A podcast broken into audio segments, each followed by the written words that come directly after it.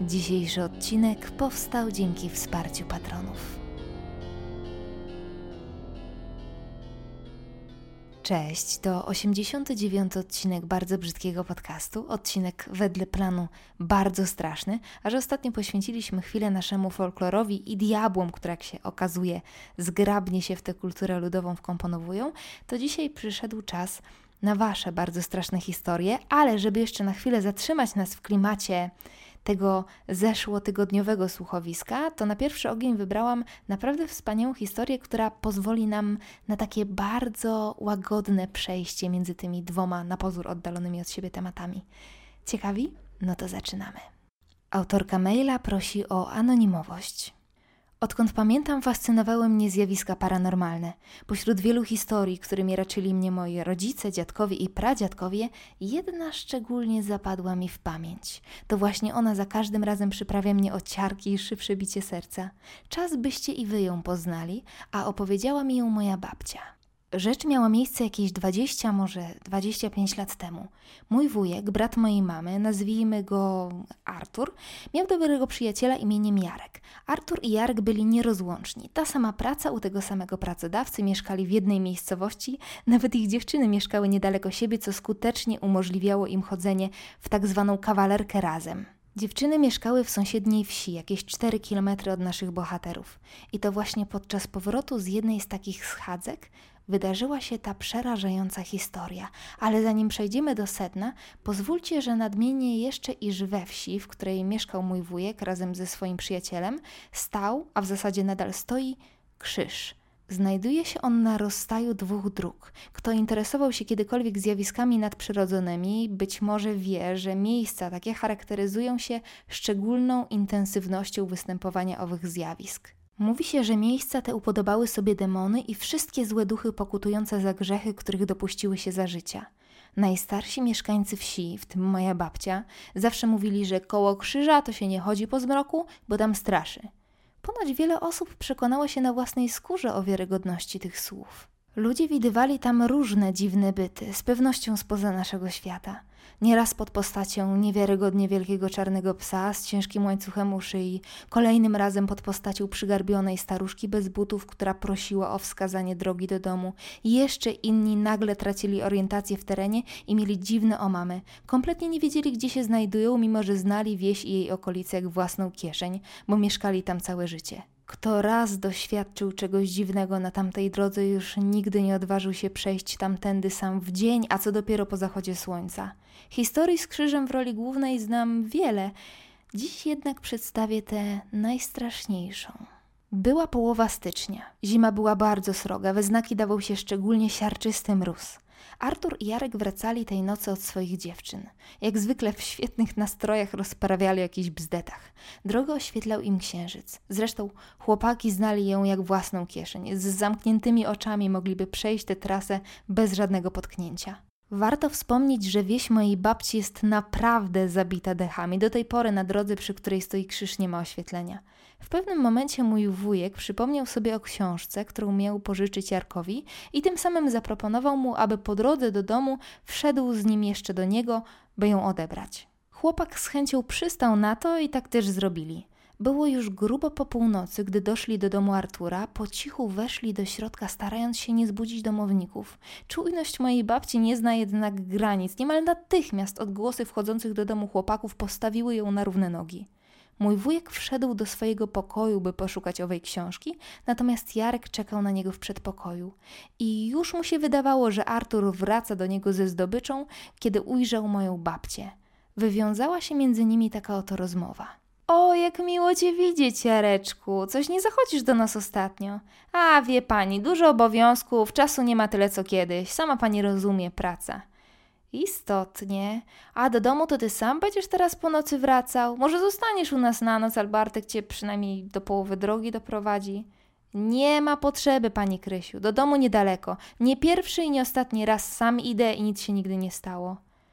A którędy Ty chodzisz, dziecko? No, koło krzyża, bo najkrótsza droga. Koło krzyża chodzisz i nie boisz się, przecież tam straszy. Nie słyszałeś, co ludzie we wsi gadają?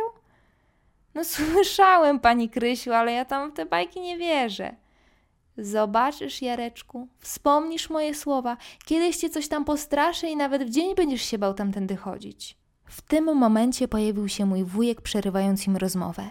Jarek grzecznie pożegnał się z kolegą i moją babcią, po czym wyszedł z domu na chłodne styczniowe powietrze. Pomimo przestrogi mojej babci swe kroki skierował w stronę krzyża na rozstaju dróg. Wędrówka mijała mu tak jak zwykle, bez żadnych przygód. Powoli zbliżał się do przeklętego miejsca, ale ku własnemu zdziwieniu wcale się nie bał. Mimo tego, co przed chwilą naopowiadała mu moja babcia, nie czuł ani trochę strachu. Wokół panowała zupełna cisza, zero samochodów i jakichkolwiek odgłosów niewiadomego pochodzenia. Minął właśnie krzyż i szedł dalej w stronę domu, gdy usłyszał za sobą kroki. W pierwszej chwili pomyślał, że może mu się wydaje, może to wiatr albo lis błąka się po polach. Wytężył słuch. Ewidentnie słychać było kroki, ewidentnie ludzkie. Ktoś szedł za nim, a pod jego stopami trzeszczał zamarznięty śnieg. Odwrócił się i wtedy go zobaczył. W odległości jakichś stu metrów szedł mężczyzna. Był wysoki, na prawie dwa metry, szczupły, ubrany na czarno, czarne spodnie, czarny płaszcz z postawionym kołnierzem oraz czarny kapelusz. Jarek odwrócił się i patrząc przed siebie pomyślał, że przecież to nic nie znaczy, każdy ma prawo tak jak on iść tą drogą o godzinie pierwszej w nocy. Jedno tylko nie dawało mu spokoju. We wsi nie było tak wysokich mężczyzn, wiecie jak to na wsi, każdy każdego zna. Instynkt samozachowawczy kazał mu jednak przyspieszyć kroku. Nie minęło nawet pięć sekund, kiedy Jarek odwrócił się po raz drugi, by zobaczyć, gdzie znajduje się tajemniczy mężczyzna. Nie wyobrażacie sobie jego strachu, kiedy dostrzegł, że facet jest zaraz za nim. Dacie wiarę? W niecałe pięć sekund ten ktoś był w stanie przejść tak dużą odległość. Przejść, bo przecież nie było słychać, by mężczyzna biegł. W tym momencie Jarek uświadomił sobie, że ma do czynienia z kimś, a raczej z czymś spoza tego świata. Utwierdził się w tym przekonaniu jeszcze bardziej, gdy tajemnicza postać zaczęła go wymijać. I wtedy mu się przyjrzał. Mimo braku oświetlenia było naprawdę jasno, wiecie jak to w zimie, księżyc świecił dosyć jasno i w dodatku jego światło odbijało się od śniegu. Facet miał czarny, wysoki kapelusz z dużym rondem, czarny, długi do kolan płaszcz z kołnierzem postawionym tak, że zakrywał prawie całą twarz, czarne spodnie materiałowe w kant oraz czarne kopyta. Tak, to coś miało kopyta. Tego było za wiele. Chłopak stanął jak sparaliżowany i bliski płaczu postanowił poczekać, aż ta postać się oddali. W duchu błagał Boga, by ten koszmar wreszcie się skończył, żeby tylko to coś się do niego nie odezwało. Jego modlitwa została wysłuchana. Tajemniczy mężczyzna wyminął go i zaczął wyprzedzać. Gdy doszedł do małego zagajnika, po prostu skręcił, wchodząc do niego i zniknął. Chłopak w ciężkim szoku stał jeszcze chwilę w miejscu, czekając, czy aby na pewno ten ktoś nie wyjdzie z lasku, ale nic takiego się nie stało. Jarek całą drogę do domu biegł, swoją drogą nie wiem jak zebrał się na odwagę, by przebiec koło zagajnika, w którym zniknął tajemniczy mężczyzna. W myślach modlił się do Boga, by miał go w swojej opiece. Nigdy w życiu nie przeszedł tamtej drogi sam po zmroku. Jak myślicie? Co mogło ukazać się Jarkowi? Ja myślę, że to był sam diabeł. Moja babcia również jest tego zdania. A nie mówiłam? No doskonała historia. Po pierwsze, żeby sobie y, łagodnie wejść w dzisiejszy temat waszych bardzo strasznych historii po tym odcinku o biesie i o czarcie. Y, a po drugie, żeby zrobić sobie taką małą powtórkę wiadomości z zeszłego tygodnia. Pamiętacie, jak opowiadałam wam, że właśnie na rozdrożach czekał na wędrowców diabeł? No to voilà, albo wiara w to, że szatan kręci się dookoła wizerunku Jezusa na krzyżu. No proszę bardzo. Jak widzicie, te wierzenia wciąż są dosyć żywe, szczególnie na wsiach. I ja osobiście nie mogę powstrzymać mojego zachwytu nad tym zjawiskiem. Wspaniała historia. Bardzo ci za nią dziękuję. Lecimy dalej. Następną wiadomość nadesłała Natalia. Cześć Iga. Historia, którą chcę ci opowiedzieć, miała miejsce dwa lata temu. Wpadłam wtedy do siostry w odwiedziny. Oprócz nas w domu były dwie córki siostry, jedenaście i dwa lata i kot. Szwagier był w pracy. Siedziałyśmy w salonie i rozmawiałyśmy. Młodsza siostrzenica bawiła się na podłodze, a starsza siedziała u siebie w pokoju. Nagle młodsza z dziewczynek zaczęła piszczeć, jakby się czegoś wystraszyła. Podeszłyśmy do niej z siostrą i pytamy, o co chodzi, a ona wskazuje ręką na korytarz, wyraźnie przerażona. Siostra poszła więc na korytarz w przeświadczeniu, że to starsza siostrzenica robi sobie z niej jaja albo że młoda widzi kota. Okazało się jednak, że w korytarzu nikogo nie ma. Spojrzałyśmy z siostrą na siebie i powiedziałyśmy do Klaudii, żeby nam pokazała, gdzie widzi to coś. Młoda wstała, wzięła nas za ręce i poprowadziła na korytarz. Następnie pokazuje palcem wejście do kuchni. Siostra więc skierowała się w tamtą stronę. Zanim jednak zdążyła zapalić światło w kuchni, młoda wskazuje palcem drzwi wejściowe, które znajdują się za moimi plecami i zaczyna płakać. Uwierz mi, Iga, ciarki mnie przeszły od głowy po czubki palców u stóp. Powiedziałam do młodej, że przecież tutaj nic nie ma. Na pewno kojarzysz obraz Edwarda Munka Krzyk. W podobny sposób młoda chwyciła się za głowę po moich słowach. Krzyknęła, odwróciła się na pięcie i wróciła do salonu. Po chwili się uspokoiła. Nie wiem do teraz, co zobaczyła, ale takiego przerażenia u niej i siostry nie widziałam jeszcze nigdy. Pytałam potem siostrę, kogo Klaudia mogła zobaczyć, ale prócz zmarłej rok wcześniej babci i sąsiadki z piętra niżej, która zmarła przed kilkoma tygodniami, nikt inny nie przychodził nam do głowy. Zapewne nigdy się tego nie dowiemy. Do teraz jednak ta historia przyprawia mnie o ciarki na plecach. No, powiem wam, że historie związane z dziećmi to te, w których ten mój sceptycyzm i ateizm ma najbardziej związane ręce. Oczywiście wszystko staram się jakoś em, logicznie tłumaczyć, więc zganiam to na wybujają wyobraźnię malutkich ludzi. Pomimo tego, że sama pamiętam różnego rodzaju przedziwne zjawiska i obrazy z mojego dzieciństwa, jakieś takie poczucie mroku, które przychodziło nie wiadomo skąd, strach przed czymś, co według moich rodziców nie istnieje, więc wciąż w tym wypadku, w wypadku historii, w których występują dzieci, które przecież nie potrafią kłamać, nie potrafią niczego zagrać, cały czas balansuję na granicy tej mojej ukochanej niewiary. I ta ostatnia historia, którą wam dzisiaj przeczytam, również będzie tyczyła się widziadeł, do których wstęp mają tylko najmłodsi. Paulina pisze. Historia wydarzyła się paręnaście lat temu, gdy syn znajomego był jeszcze dzieckiem uczącym się mówić. W kółko powtarzał jedno słowo, a brzmiało ono Bobu. Jak to w tego typu historiach bywa, tu nie było inaczej. Dzieciak bawił się z niewidzialnym kumplem, gaworzył do niego, a najczęściej wypowiadanym słowem przy tym było wspomniane Bobu.